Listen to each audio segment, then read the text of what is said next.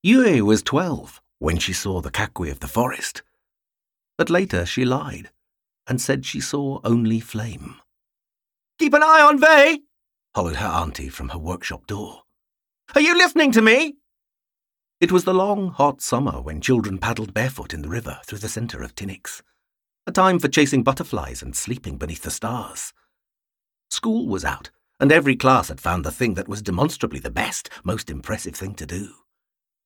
For the 10th grades, about to take their aptitudes, it was cycling down the path from the wind farm, head first, until they either lost their courage or their bikes flipped, and they cartwheeled with bloody knees and grazed elbows. For the 7th, it was preparing their kites for the fighting season. The 9th were learning how to kiss in the hidden grove behind the compression batteries and to survive the first heartbreak of a 60-second romance betrayed. Yue should have been sitting on grassy roofs with her class, making important pronouncements about grown-up things, now that she was 12 and thus basically a philosopher queen. Instead, on that day, she was tucked beneath the spider tree, reading on her inkstone. She had made it at school out of parts pulled from the recycling tubs, painted it orange and doodled relentlessly on the back.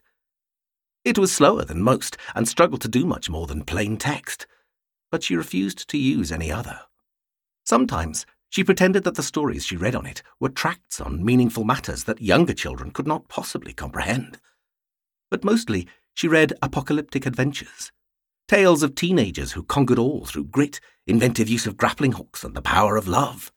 In a world on fire, Kendra and Wynne must journey across the bitter European desert to find the last fresh water for their tribe.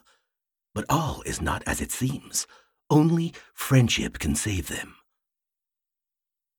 When we recount the stories of ourselves, we gloss over the acne and hormonal angst, the sloppy first steps into sexuality, the wild pouts and pompous self-declarations. Yue was coming into all these things. But that day, even puberty could not disperse the universal cheer brought by sun and wind through velvet leaves. Auntie Ram, however, could. "Don't let Vei climb the kakui tree! And be back in time for supper!" Like a sleepy lion roused by the cackling of hyenas, Yue lifted her eyes from the inkstone in her lap to behold the sight of her displeasure, her sister. 3 years younger, and therefore, in childhood terms, a squalling babe to Yue's majestic maturity, Vei was the perfect age for her wild enthusiasm to charm a naive stranger and infuriate anyone who knew her for more than 15 minutes.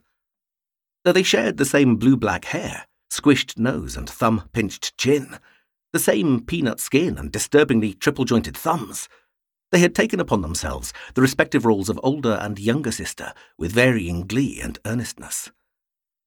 Whether her hearthkin had intended to spend so much time congratulating Yue on how mature she was, I do not know. Whether they had meant to encourage Vei's giddy disobedience, I'm not sure either, for I was merely a guest. But the outcome was predictable. A reserved older child who felt constantly underappreciated, and a younger who cried petulantly whenever she was not indulged. Did they love each other? Of course they did. But learning what that truly means would take time, and though that summer felt as broad as the sky, time was running away like leaves in the river. "And don't let her eat all the apples!" Vei already stood in the little wooden gate, hopping from one foot to the other, ready to run. She wore beige shorts that hung a little lower than the knees, hand-me-downs from Yue, handed down a little too soon, and her favourite T-shirt, faded green with pale blue zigzags around the sleeves. She had stuffed her pockets with apples and tied her hair so loosely it was already starting to fall around her ears. What was worse, she had brought a friend. A boy, only a few months older than she, in russet shorts and a plain grey shirt, who shuffled and swayed, uneasy in the porch, as confused by Vei's energy as the snail by the swift. The boy's name was Ven. He was me, though I struggle now to remember ever being anything other than an observer to childhood, rather than a participant. From the soft grass beneath the tree, Yue eyed her sister and myself, imparting, I felt, a clear declaration in her gaze that if we so much as sneezed out of place, she would snitch to the first adult we saw, and that should Vei make herself sick gorging on fruit or spinning so fast she became herself dizzy, It was no one's problem but her own. I understood this. They were studied in the art of selective ignorance.